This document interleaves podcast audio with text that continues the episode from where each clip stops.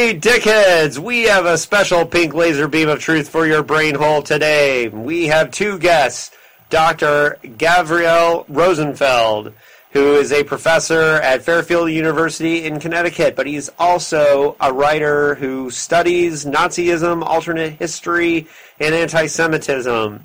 Also, today we have Bruce Krajewski, who is co editor of Man in the High Castle and Philosophy. So you guessed it, this episode's about the man in the high castle. but uh, anyways, this is an excellent discussion. These two gentlemen know their Philip K. Dick and they know their man in the high castle and their history. So uh, please do enjoy and uh, join us next for a discussion of the TV show Man in the High Castle. Thanks, dickheads.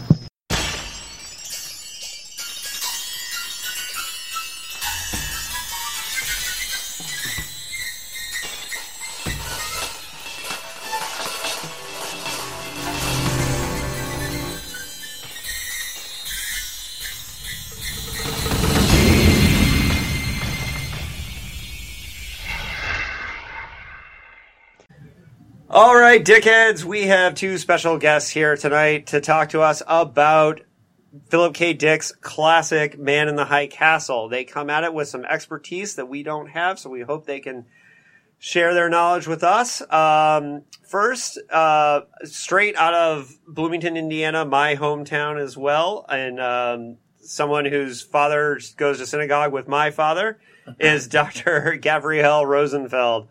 Um, Gabby, can you introduce yourself? Yeah, hi, it's great to be here. Uh, professor of history at Fairfield University and happy to make the Bloomington connection. Yeah, that's great. Um, so, also with us today is co editor of Man in the High Castle and Philosophy, uh, Bruce. And I'm sorry, I already forgot how to pronounce your last name, Bruce. That's it's, okay. It's, it's Krajewski. Krajewski. Uh, anyone who listens to the podcast regularly knows I have I'm terrible with names. So uh, let's start with um. Let's um, first and foremost, one of the things that is is foremost in uh, Man in the High Castle is the fact that we have Nazi occupied America. How realistic is the idea that the Nazis could possibly um, take over the east coast of the United States, Japan, the west coast? Right. Well, it's uh, to get right to the point. It's pretty unrealistic, but then that is a kind of way of throwing a wet blanket on the entire genre of a lot of alternate history. So I wouldn't want to make too much of that. But just for the sake of argument, one uh, truism of historian of historical scholarship about the Second World War is that when the Nazis decided to, to fight against the coalition of the United States, British Empire, and the Soviet Union, they bit off far more than they could chew, just in terms of the disparity in economic resources between Germany on the one hand, a country of 80 million people, and the British Empire, Soviet Union, and the United States with more than 500 million people and massive economic strength and technological power. So, you know, Hitler did try and commission a fleet of long range bombers to reach the U.S. East Coast from the Azores, Portuguese islands, and that, um, you know, never got off the ground because the Nazis simply didn't have the resources to invest in that kind of uh, military operation. Um, you know, they sent submarines across the Atlantic, and some of them were lurking off the East Coast here and there, but they, they never had the wherewithal to invade England in Operation Sea Lion in 1940 uh, or 41. So the idea that they could have done anything uh, in America is pretty far fetched. Yeah, and one of the things that I've always thought might have made this a little less far fetched is if and I always think of uh, Sinclair Lewis's classic novel, uh, It Can't Happen Here, and the idea that maybe perhaps this could have been more realistic or Dick could have infused the idea of um, collaborators within our system and anti-Semitic uh, thoughts and feelings basically already festering in the United States and kind of already working with people here. Uh, was that something that the Nazis were actually trying to to to do at the time? Yeah, I mean, they certainly had the, the German American Bund on the East Coast. They had Nazi agents out in Los Angeles. In fact, there have been a couple books recently about Nazi agents in Hollywood and efforts of American Jews, in fact, connected with Hollywood to try and uncover them and suppress them. Um, and of course, the FBI uh, was well aware of uh, cells of Nazis, um, and probably the Nazis' preference would have been to work with some kind of homegrown domestic uh, political right wingers if that had been possible. But then it really does beg the question how they could have made contact across the Atlantic Ocean and, and fostered any kind of real insurgent activity. It's it's again all quite far fetched. mm-hmm. Right, uh, Bruce. Now your book is about the philosophy of man the high castle. For for me, one of the things that I think a lot of people miss the point of this novel on is that it's not so much of like, ooh, look how scary it could be if the Nazis took over. It's about the unreliability of history itself being in the sense of like, we have to trust the historians to tell us, and history can be manipulated just like any facts. Um, can you tell us, like, uh, you know, how how did you approach um, kind of looking at the entire philosophy of the novel and trying to find a whole different set of essays that encaps- encapsulates the philosophy? Did you have a plan uh, when you started this book? Well, we worked with the publisher to come up with a description to invite people to participate. And it's mostly people trying to do what we call applied philosophy, meaning there might be somebody out there who has a favorite philosopher and then reads something or sees something and then um, takes that that object or that artifact and uses it as a kind of catalyst for thinking about um, the themes or the topics involved based on the philosopher that, or the philosophical angle that that person is interested in. And that's kind of what happened with the collection. We, we had some themes we threw out at people hoping that they would um, pick up on the things we were interested in. But of course, things don't always turn out that way when you're an editor of a book. Um, people have their, their own hobby horses they're trying to, to plug, such as I didn't expect that there was going to be such a strong libertarian trend among the essays in the book. Um, but I found out later that Open Court, for some reason, attracts people who are libertarians to, to write for the, the series, the popular culture and philosophy series that um, our volume is number 111 of that series.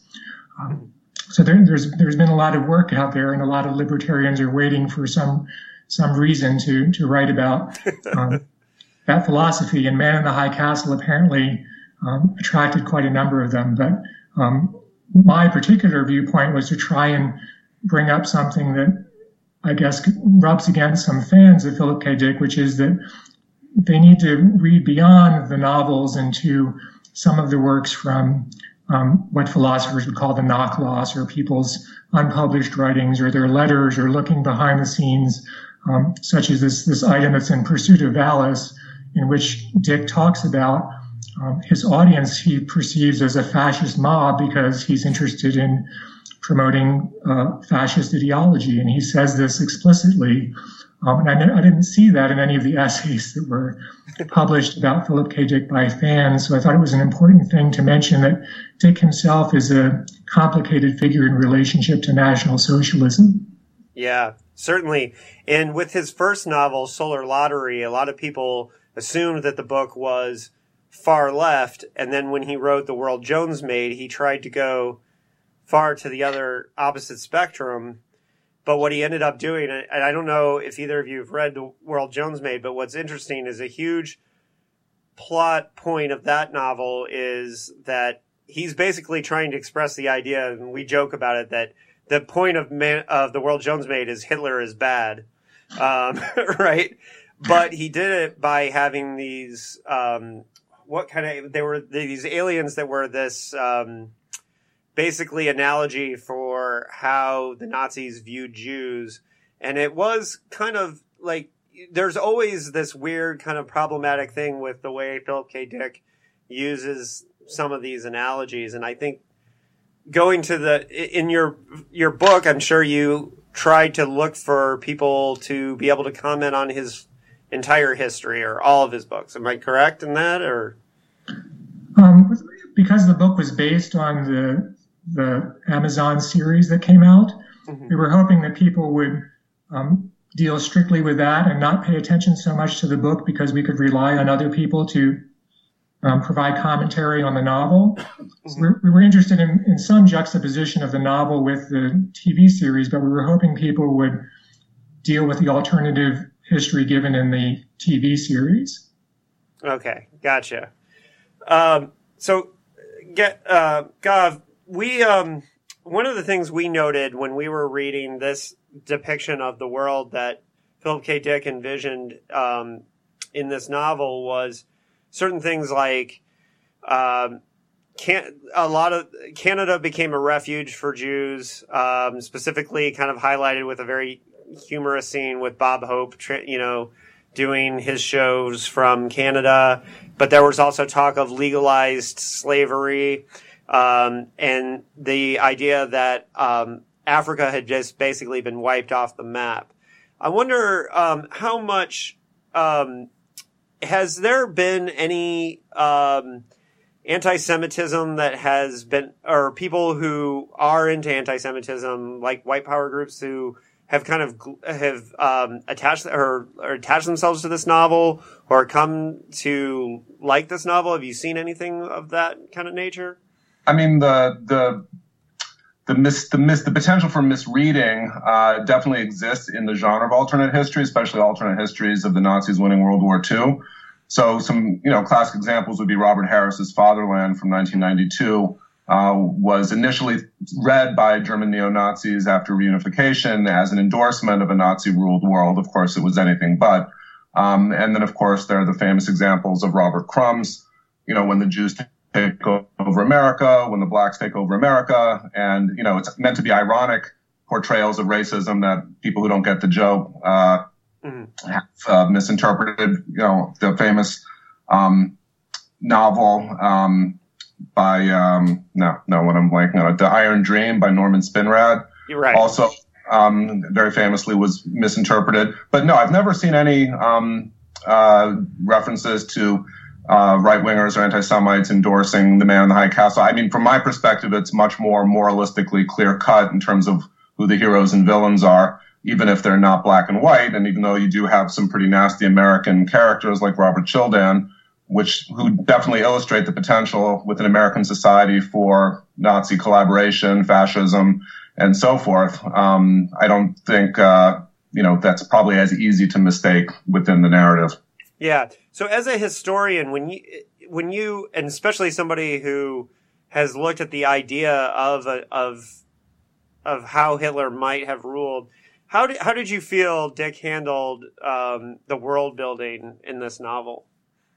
I mean, it's interesting, especially in light of the three seasons of the Amazon series. Um, what I always was surprised by in reading Man in the High Castle was how little Dick actually devote, how much, how little attention he gave to the Nazis.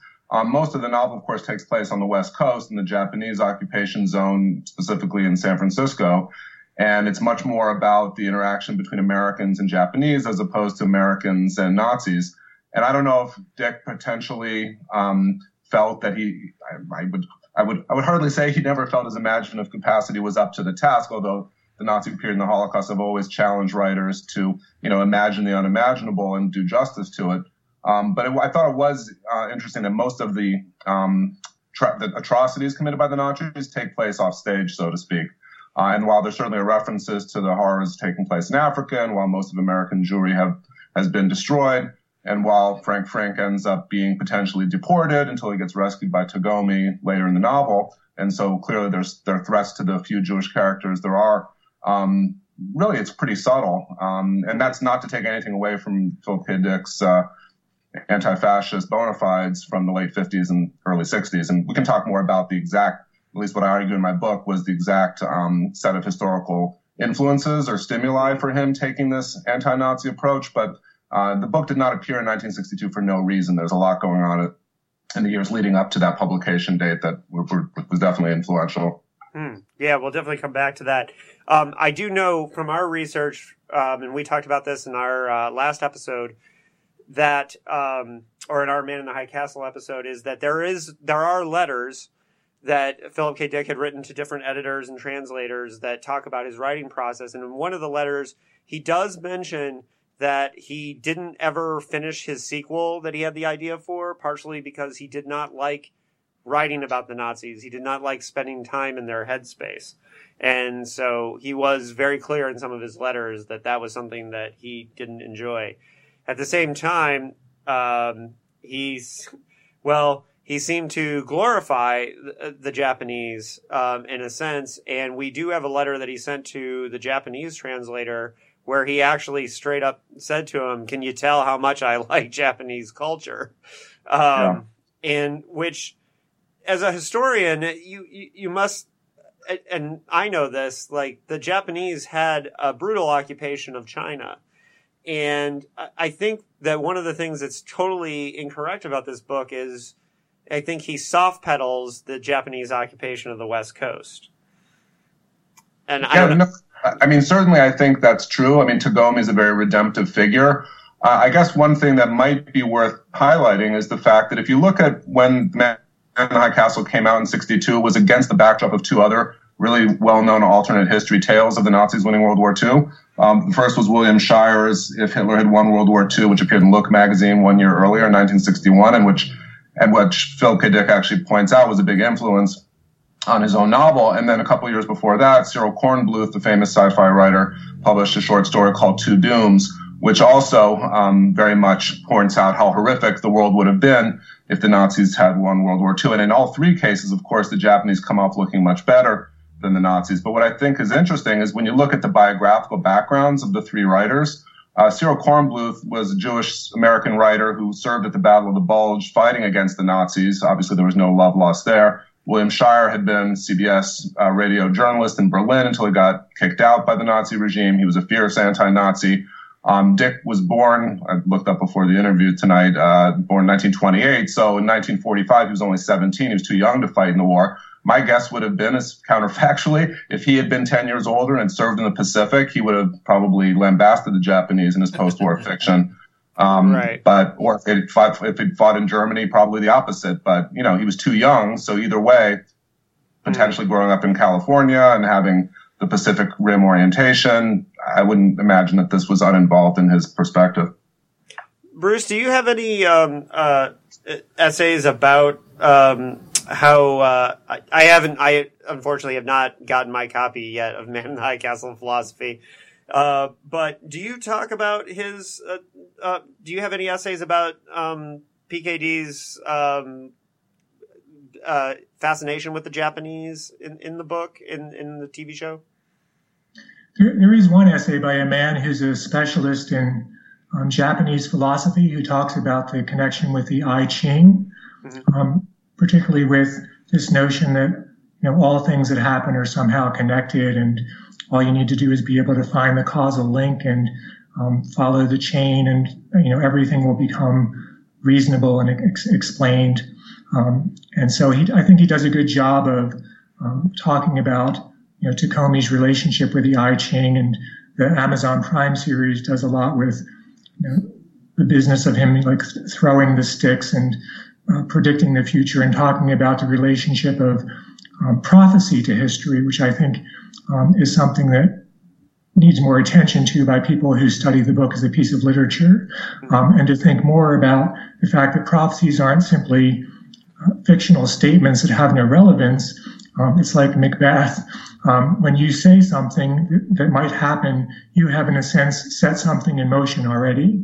Mm-hmm. Um, you've you've presented a possibility um, that can then become real. And so, even if we follow somebody like Aristotle, who talks about you know, all, kinds of logical causalities, um, he also talks about things like um, divination and uh, the potential causal chains to something like I don't know, I'm, I'm introducing something that's non-ancient Greek, but reading tea leaves, for instance.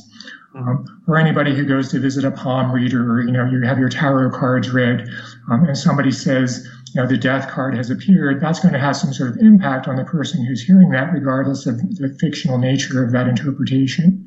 Um, so, I think so, some of the people in the book um, address those um, portions of Japanese culture that um, come up in the novel and did some fascinating things with them. So, Bruce, um, and this will segue into something that I want to talk to um, Gav about too. But um, in your in your essay in the book is called uh, Fas- "When Fascists Become Heroes," and one of the things that is a really interesting aspect of the occupation in Man in the High Castle is the situation that some of these characters who you know are fascists, they're Nazis, they're part of the Japanese occupation, actually become redeeming characters. Can you talk about uh, your essay and what you were trying to express about that aspect of the Man in the High Castle? Um, I, I, wasn't trying to redeem anybody in my essay, but let me start with another contributor right. who talks about um, the Amazon Prime series. And um, there's a, a, moment in the series when um, someone's about to assassinate Hitler. And you're looking at the assassination from behind the sniper who's about to shoot Hitler. And the contributor mentions that you know, and I, I don't think there's any empirical evidence to back up this claim, so we just have to go with it. But um, the contributor claims that the audience feels as if the person shouldn't pull the trigger, that suddenly we have this sympathy for Hitler, and we don't, we don't want him to die at that point in the Amazon Prime series. Um, so this kind of shift that happens with condemnation of Nazism versus the portrayal of Nazis um, and how the audience might interact with um, plot elements that are, you know, either faithful to the book or changed in the Amazon Prime series. Um, I think that's worth exploring and talking about, and why some people prefer to read Dick as an anti-fascist when he makes these statements that are very explicit about he's an admirer of Mussolini and he admires Hitler and he claims to um, foment a fascist ideology in his books and is happy that he's able to deceive people he uses one example that's, I think, very telling um, with Stanislaw Lem, who's, I think, one of the other most famous science fiction writers of the 20th century. I mean, talks about how Marxists from Russia had written to Philip K. Dick to tell him how they admired the fact that um, he had somehow, you know, helped helped Marxism through his works. And Dick's response to that, in, in responding to um, a letter is to tell someone that this was all done behind the scenes, that he was really interested in promoting Christianity and a particularly agnostic version of Christianity in his writings. And he had deceived these Marxists and was kind of laughing at them behind his back. Um, so I, I, again, I think it's, it's very difficult to do a kind of literal reading of either the novel or the TV series um, because of this background information and the things that are kind of left out of the picture, such as why don't we have an alternative history of what would have happened if the Russians had taken over? There's just one section in chapter seven of the novel that talks about how communism would have been worse than um, the National Socialists taking over, which is hard to believe. Um, it's not hard to believe given Stalin, but it's hard to believe given communist philosophy and issues of egalitarianism and you know, the sharing of property and that sort of thing, that, that life would have been worse under the communists. Right. And so, in one aspect of the, of um, uh, of sorry, uh, so what uh, what was going on with in this novel is uh, Adolf Hitler is old and he's dying, and we have the control of the Reich it goes between several different figures and between Martin Bormann has become the chancellor of Germany in this this novel, and um, Goebbels um, is kind of fighting for control. We have Heydrich who ran the SS. These are all real life people, and I'm wondering, Gav, if, if you mm-hmm. could tell me what do you think about his PKD's depiction of these real life figures because he claims even though the novel the idea for the novel came to him as he was writing that he had been thinking about writing a novel about the Nazis for seven years and researched um, Nazism for seven years. How do you think he portrayed these real life figures? Um, again, they're sort of schematically drawn. They're not really well developed characters. It, it, almost makes me wonder if he could have easily substituted Goebbels for Heydrich and Heydrich for Goebbels, because in a way it sort of doesn't even matter um, given the fact that most readers have no idea what the difference is between either of the two figures. I mean, the fact of the matter is that there definitely would have been a power struggle in Nazi Germany following the death of Hitler. Um, had he really reached the age of, well, in 1962, he would have been born in 89. So, you know, we're talking about uh, his mid 70s at that point in time. Uh, you know, in the novel, it's Operation Dandelion, which is this preemptive nuclear strike by Germany against Japan that Goebbels is promoting. Meanwhile, Heydrich's wing seems to be wanting to uh, undermine that and work towards, you know, I guess the, the preserve the preservation of a cold peace between the two powers. Um, you know, I, I, think it's more accurate in explaining what the Nazis have done between winning the Second World War and the present of the present time period of the novel, that's where I think he is, um, he obviously lets his imagination run wild in the sense that the Nazis have colonized Mars and they've drained the Mediterranean Sea. Right. Uh, these kinds of very megalomaniacal things. But I think that demonic, um, radical is radical potential that the Nazis had already uh, applied to Eastern Europe, he very logically extends to many other parts of the world. Um, so in that respect, I think it's it's the the, the gist is accurate. Um, whether or not Heydrich would have been uh, the person trying to prevent a nuclear strike against Japan, I personally don't buy that. Um, you know, Himmler and Heydrich were certainly the most ideologically fanatical um, within the Nazi movement. Goebbels was just sort of a PR man, uh, and Goering uh, and other members who represented the military would have been probably more, on the conservative, moderate side. Um, but I think for the purpose of the novel, it definitely um, develops the proper sense of dread uh, from the perspective of the reader. And I, there's one line that always sticks with me is near the end of the novel where one, I think it may be Baynes or Tagomi, I think it was Baynes said, you know, whatever happens, it's evil beyond compare. So no matter which faction wins out in this power struggle, the world is still doomed, basically. Mm, yeah. So one of the ideas that the novel uh, puts forward that I think a lot of people miss is that the the world in the uh, grasshopper lies heavy, the fictional book inside the Man in the High Castle, is not our world. Um, it is a third uh, history where and and so they put forward this idea that Roosevelt would um, the assassination of Roosevelt being successful in 1934 would 32 30, oh, okay.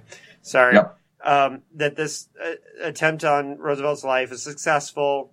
That's one of the things that leads to um, the military not being built up in the United States, and that's one of the reasons why this um, this could happen.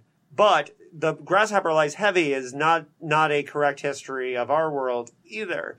So I what I've always taken that to be is the unreliability of how history is being taught and what is reality. And to me, this is the greater theme of the philosophy of Philip K. Dick in action in the sense of there is no reality here that is absolutely 100% correct. Um, Bruce, I'm wondering um, how much you see uh, Man in the High Castle fitting into the greater philosophy of Philip K. Dick. Yeah, and that again, this this passage that I I keep pointing to in, in Pursuit of Valis, um, where he talks about you know his praise for Hitler and Mussolini, um, includes a passage in which he talks about he's adopted basically this the stance of Mussolini and the National Socialists, which is an adherence to you know gross relativism, kind of the problems we're having today with alternative facts and um, people changing their stories every other week about what's really happening in Washington D.C. Um, Dick is part of that because he's claiming that he doesn't believe in the truth either.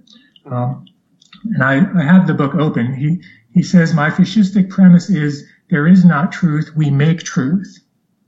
Mm. Um, what so year is that? that that's kind of worrisome. I was curious, what year is that quotation from? That's from In Pursuit of Valis, and I'm sorry I don't have the, the date of.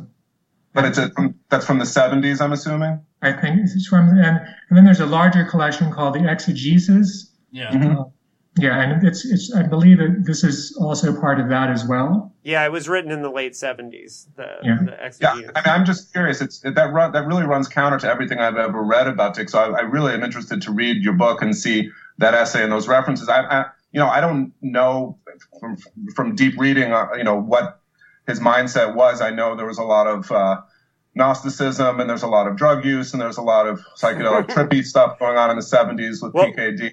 Well, Gav, but, well, welcome to PKD because let me tell you, as somebody who does um, an entire podcast and has read all the letters, he contradicts himself constantly, and that's one of the things that I know. Um, there's a historian, uh, Evan Lampe, who we've had on our podcast, who breaks down all of PKD's books and. And it was funny because when we interviewed Evan, the first, one of the first things he said was, "Oh, I don't trust PKD when he talks about himself." Um, right. Especially if, especially if in the 1970s, or, or, I put it this way, I, I'm really intrigued by this, but what I would almost wonder is if, if by the 1970s he's almost just maliciously or provocatively saying things like that, which in the late 50s or early 60s he never would have said because you know it's it's it's maybe a gap of 15 years and I'm just I, as a historian I'd be curious to know Um, mm-hmm. Whether his his self portrayal is changing over time, whether he's just getting a little loopy, or you know, I'm being glib here, but uh, no, it, glib it away. certainly, yeah, certainly contradicts what he what he seems to have said about the evils of fascism in the late 50s, and clearly he was an anti. Uh, McCarthy, uh, McCarthyite. He really thought that anti-communism in the 50s was a terrible trend in American life. Uh, but then I know he may have collaborated with the FBI, and so you know we have these mm-hmm. uh, again this, the contradictions in his lifestyle, behavior, and and self portrayal. I think that they're fascinating. Well, and we've also seen too that he uh, the um, the man who japed his novel, the man who japed, uh, basically um, is is very much a political novel that kind of looks at the way Ch- he basically kind of promotes this Chinese idea of of neighbors self-censoring each other or with these neighborhood collectives that uh, police each other. And mm-hmm. what's funny is that if you look at, you can look at certain points that he makes in World Jones made and then say, and definitely see the contradictions when you get to, for example, Man in the High Castle. But we see that all the time as people who are breaking down all of his books. And, and, right. and one way that's what makes him a very interesting person to do a podcast about. But well, one thing I thought, yeah, go ahead. No, go ahead, Gav.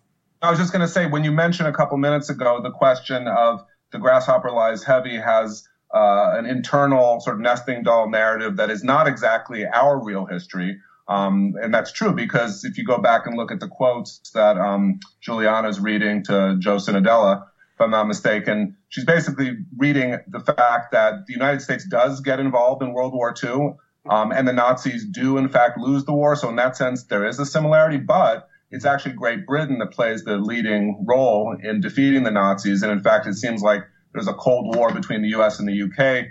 in this third potential world, one in which the British Empire survives. And one could, I suppose, read this as, you know, again, if we want to consider Dick to be on the left politically at this point in time, you know, it could be an indictment of the persistence of imperialism and the fascist potential um, that exists in the world that he was clearly also worried about in terms of race relations in America and so forth.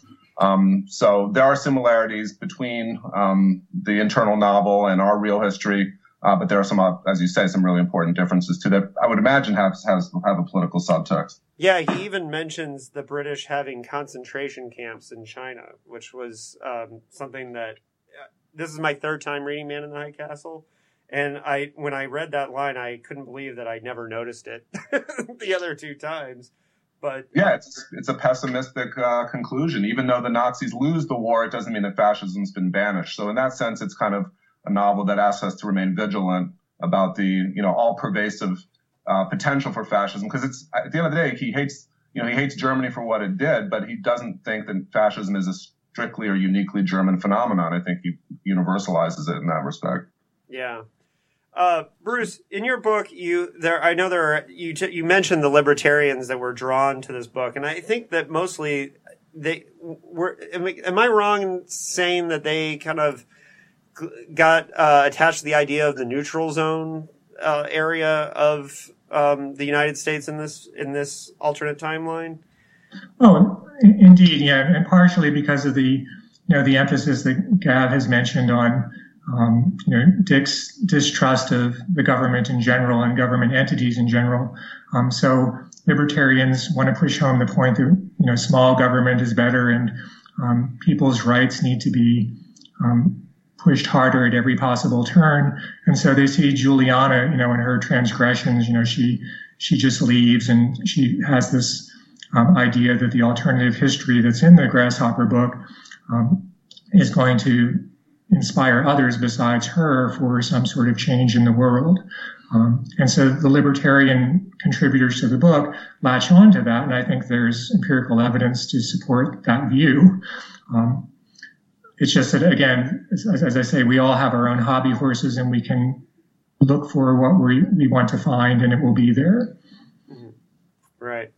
Um, so, Gav, you've just recently um, been working on a book about modern anti-Semitism, I, I believe. I um, and I'm wondering just um, what this novel was written in 1962. It was a very different time. We've come a long way from that, and now we have this TV show. And I'm wondering with with the rise of anti-Semitism again in this country, where we've seen hate crimes, and uh, certainly in Pittsburgh, um, your father and mine go to a synagogue that just recently had a lecture on how to deal with anti-Semitism and security at their own synagogue, which was horrifying for me to hear from my father about. But you know, this is a reality that we have. So, what does the Man in the High Castle, um, the novel, or and the TV show say for this day and age, uh, considering when it was originally written and and how it's being developed now? Right. Well, uh, before I get to that point, you, I don't know if you recall back in, I believe it was 1983, our synagogue in Bloomington was actually firebombed by white Aryan resistance types who ended up later being caught uh, and uh, arrested by the FBI and put on trial and sent to prison. Mm-hmm. And when I was a kid growing up in high school, the fact that I came back from Jewish summer camp one summer and my dad told me that, yeah, the synagogue was, you know, the victim of an arson attack, that to me made it clear that anti-Semitism was not something that was just in the abstract or something that happened in Germany in World War II, but it was, you know, something that could actually happen in Indiana. For that matter, um, it's probably worth remembering that when Dick wrote Man in the High Castle, uh, the United States had just experienced a pretty massive wave of anti-Semitic vandalism because on Christmas Day, 1959, and to the next five, six months in Germany and across the United States, there were literally over a thousand instances of swastika daubings and attacks against uh, synagogues, um, with uh, several bombings actually taking place in Alabama, um, with also some shots being fired um, by some kids into a synagogue. So even you know Dwight Eisenhower had to speak out against it. Konrad Adenauer in Germany had to speak out against it.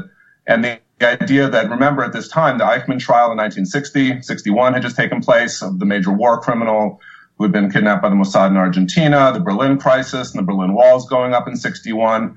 So, you know, 1959, 60, 61, there's a lot of attention all of a sudden, again, being paid towards Nazism, not just Nazism in the years 33 to 45, but the legacy of Nazism and the survival of Nazi ideas and anti-Semitism in, in the post-war world. So in that sense, I've always viewed this novel as kind of an echoing of the call to arms, the call to action, the desire to not forget the past. Because remember, for the, throughout the 1950s, people had very happily put the Nazi past under, swept it under the rug for the sake of focusing Western uh, attention on the nuclear threat posed by the Soviet Union, and Germany was our ally.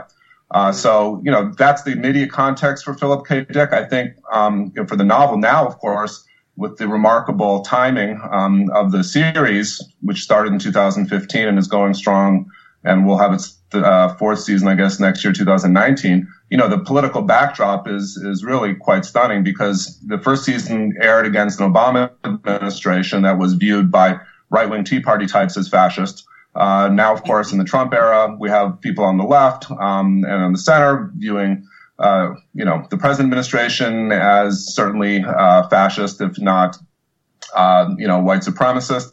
And you know, there are there's certainly hyperbole and uh, that in, is involved in all these kinds of comparisons. Mm-hmm. And I'll stay off the political, you know, uh, pedestal for a second in terms of gauging which is more realistic and which is not. But um, I think the series has undeniably benefited um, from the political context, which, by the way, also explains why the plot against America has now been signed up by HBO for dramatization, while why Jordan Peele's The Hunt really? about searching for Nazis in the 1970s has been uh, drawn up and SSGB on BBC Two. I mean, it's it's really a, a golden age, unfortunately, for for these kinds of dramas. Hmm. Um, Bruce, uh, for from your perspective, as, somebody who's uh, interested in the philosophy, how how do you think um, the Man in the High Castle? it's okay, we can edit uh, around stuff. Uh, Bruce, how do you feel um, the philosophy of the Man in the High Castle has aged since 1962? Um, can you say a little bit more about what you mean by how it, how it has aged? Well, just how do you think the, the philosophical ideas of the Man in the High Castle, um, how how do you think that they are impacting readers and viewers now differently? Um, I, I, wish I, I, wish I had the answer to that. um, other than the responses I've received from um, this book and our contributors, um, it seems as if just as the country is divided um, and doesn't have much toleration for um, people who disagree with one viewpoint or the other or the third viewpoint. Um, likewise, it seems as if there are fans of Philip K. Dick and his work, and they're going to remain fans regardless of any empirical evidence that's presented to them. Um, likewise, with the Amazon series, some people are have no interest in the book and they're attached to the Amazon series and they love that, um, and they don't want to hear anything about Philip K. Dick's, you know, drug overdoses or, um, you know, whether he was interested in anti-McCarthyism, um, you know, whether he called his mother on a regular basis. They're not interested in any of those things. Um, they're enjoying the works and living out the life of a person who enjoys literature. Um, and I think what, what Gav is doing and what a number of people are doing and what you're doing with your podcast is a great service to people because you're broadening the picture of what's going on with these novels.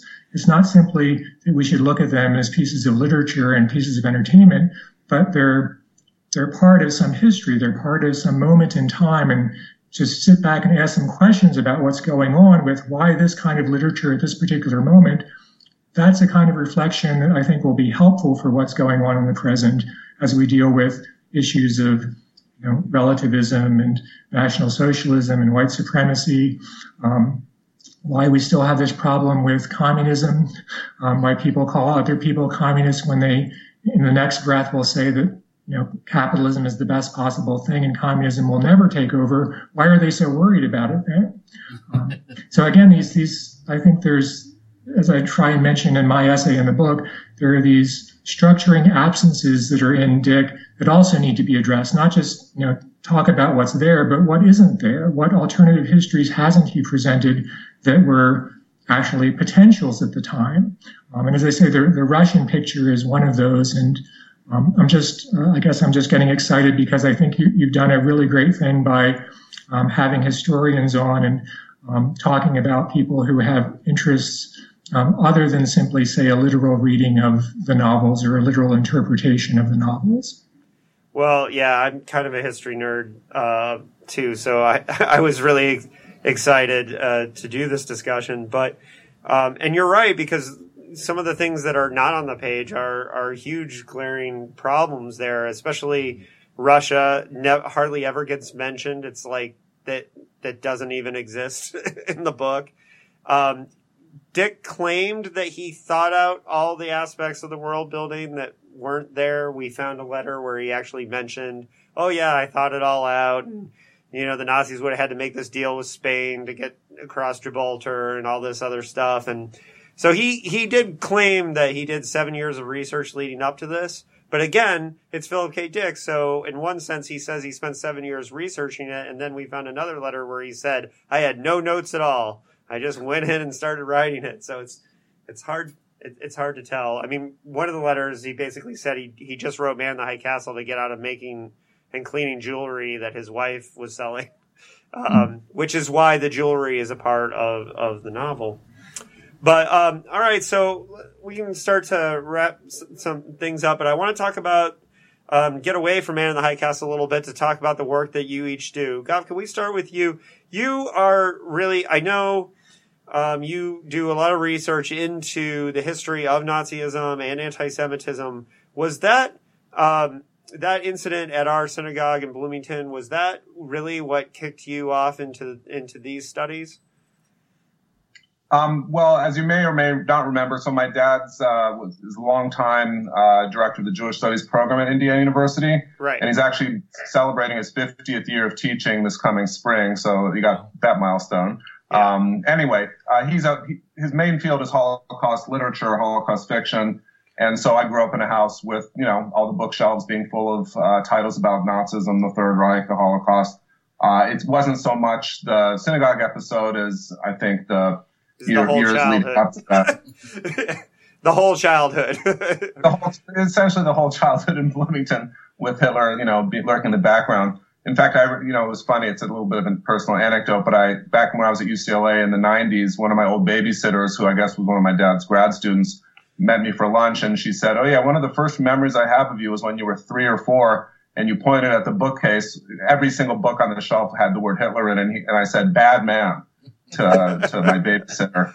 So I, I may, talk in terms of like deterministic theories of why people go into certain fields. I, I may not have had much of a, ch- a, choice to do anything else.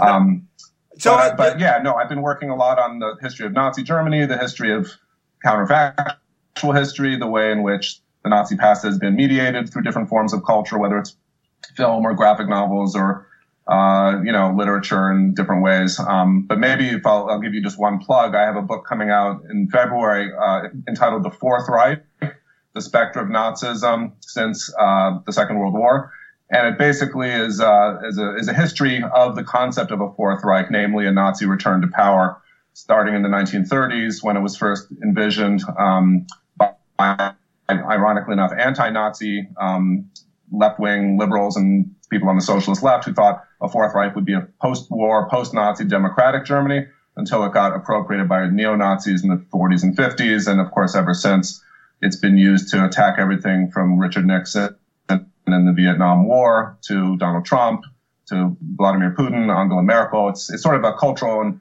um, popular history of the of the concept of a of a Fourth Reich. So you can keep your eye out for that.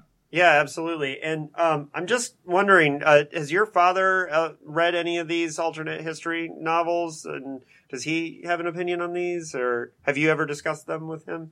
well, I, I still send him the rough drafts of my of my of my books and articles, so he certainly knows a lot about it through, through what I've colleagues I have in academia were initially a little bit uh, skeptical that this was a genre worth devoting any serious academic attention to, but I'm, I'm grateful that right. the, more, the more it becomes a mainstream phenomenon, thanks to, you know, Hulu and Stephen King and, and, uh, you know, Plot Against America and Michael Chabon's Yiddish Policemen's Union. It's, it's really a golden age for alternate history now. So, um, if I can be one of the people that helps make it academically respectable, then, then sure, why not? Sure. And do you, um, have any other experience with uh, the work of PKD, or is it mostly just reading the High Castle? Now, looking, I was, I was looking. I have, I read eight of his novels. I tended to favor the ones that came out in the '50s and the early '60s. I read some of the ones, so I was just, you know, looking at Eye in the Sky or Counter Clock World or mm-hmm. uh, Time Out of Joint. I, I, sort of like to stick in that familiar uh, realm of like detective fiction, genre fiction, and I think his trippy stuff from the 70s and whatnot. I, I haven't yet, you know, the trilogy, the Valis trilogy I haven't done, but I like Ubik quite a bit. So I don't know. Um, I definitely have enjoyed reading all this stuff and I haven't, I haven't, uh, checked out the Electric Dreams, uh, but at the 10 part series at Amazon. Is that on Amazon? I can't yeah, remember. Yeah, it's yes. on, yeah, it's on Amazon. Well, yeah, yeah and that's what I should look out for in terms of which of those 10 are, are worth prioritizing. uh, we liked Impossible Planet. Um, of, okay. Uh, but uh, but yeah, I mean, and it's cool because um, I think you hit on a couple of our. Eye in the Sky is one of my favorites. We really like Time Out of Joint. I think those are really good ones to read. Um, but uh, um, so, Bruce, I wonder um, if you could uh, let let us know what you're working on and uh, um, what kinds of stuff uh, can we look forward to. Um, besides the um, continuing response to people who pick up the um, the anthology of essays about the Amazon series, and um, it's interesting to read some of those responses because people go to the trouble of sending letters to the publisher correcting um, factual mistakes. Somebody saw or named a character in an, an essay, um, and the spelling was wrong in the book, or um, the depiction of the episode that's described is somehow off, and the person feels very attached to this thing and wants wants the the authors to know about it. So the publisher forwards those to me, and I try and respond to people so they don't feel as if they've written into the void. So I don't, I don't know how long that'll go on, but I'm happy to, you know, have any readers for the book. So I'm I'm glad to um, respond to those kinds of things. And the I guess the the most relevant thing that I'll be doing in the near future is um, doing a piece for the Cleveland Review of Books that's going to be a um, uh, essay length consideration of a novel that's going to come out in February. Hopefully, I don't think it has going to be any competition for Gav's book. Um, it's a it's a novel called um, Trump Alpha Sky, um, and it's uh, it's a fascinating account of um, Trump up in this kind of German Zeppelin um, ruling over the land and hmm. um, make some mistakes that cause some huge problems for the world. um, that sounds brilliant. It's, yeah. it's it's a really good novel. It's by an author who's he's a he's teaching at Princeton now, and um, the, the, stuff about um, Trump is is probably the best part of the, the novel. And one of the things I'm going to try and steer people to in the review is to get away from what this historian Tim Mason talks about as kind of the, the individualistic view of fascism, which people focus in on um, Hitler is like if only Hitler had been killed or, um, or if Stauffenberg had succeeded in assassinating Hitler, things wouldn't have been as bad. And Mason's point is again, like your podcast, you need to see things in a broader picture. Hitler wasn't alone in gaining power for National Socialism. He needed a lot of helpers, and there needed to be a lot of circumstances in place um, for him to, to rise to power and along with his party. Um, likewise with Trump, um, the elimination of Trump, um, which some people on the left dream of each night, um, will not end what's happening in the U.S. right now, um, sad as that might be. So I, I, think that's that's going to be an important part of thinking about this novel is don't get focused in Trump Trump sky alpha. Don't get focused in on the Trump part of things. There's a whole sky to worry about. Mm. Nice. Yeah, that's great. Um, uh, I also want to say, Gav, uh, I think it's uh, cool that as a fan of Norman Spinrad, um, really like that uh, you hit on the Iron Dream. I think that's a, um, a, a, overlooked part of this alternate history thing. It's a very interesting book. Um, and I, am just a fan of Norman Spinrad in general. So um, I, I'm really looking forward to reading your book and your take on the Iron Dream. Um, and so just to, to, to wrap things up, um, uh, I want to thank both of you for uh, joining us tonight. Is there any last anything you guys want to plug before we go? Um, I actually have a blog called the Counterfactual History Review. If anyone really wants to join the three people who are following me in Finland, Australia, and God knows where else, uh, that that's something I've been working on for I don't know four or five years now. Mm-hmm. So um, if there if there are interesting tidbits of pop culture going on that pertain to alternate history, uh, you can check it out on the Counterfactual History Review. Oh, excellent, Bruce. Um, well, I have a little blog that's read by, you know, my relatives and maybe two other people. But what I'd like to do is plug this podcast because, as I say, I'm, I'm just, it's such a pleasure that, to be on here and, um, you know, listen to Gav and um, hear all of these details and these, these larger themes and pictures that emerge from um, people getting together and thinking about the man in the high castle. I think you're, you're doing a great service for PK Dick fans.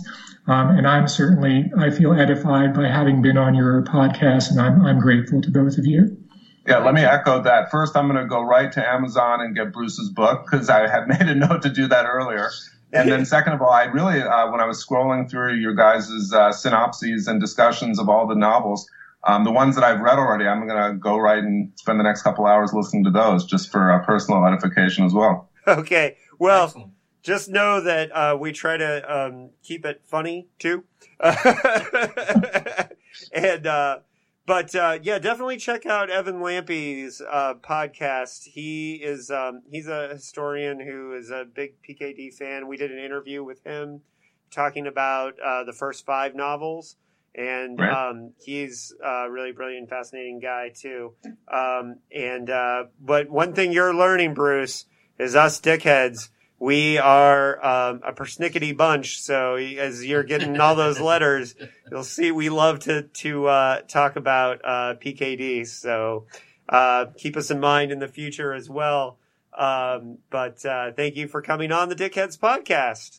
And okay. Uh, thank you.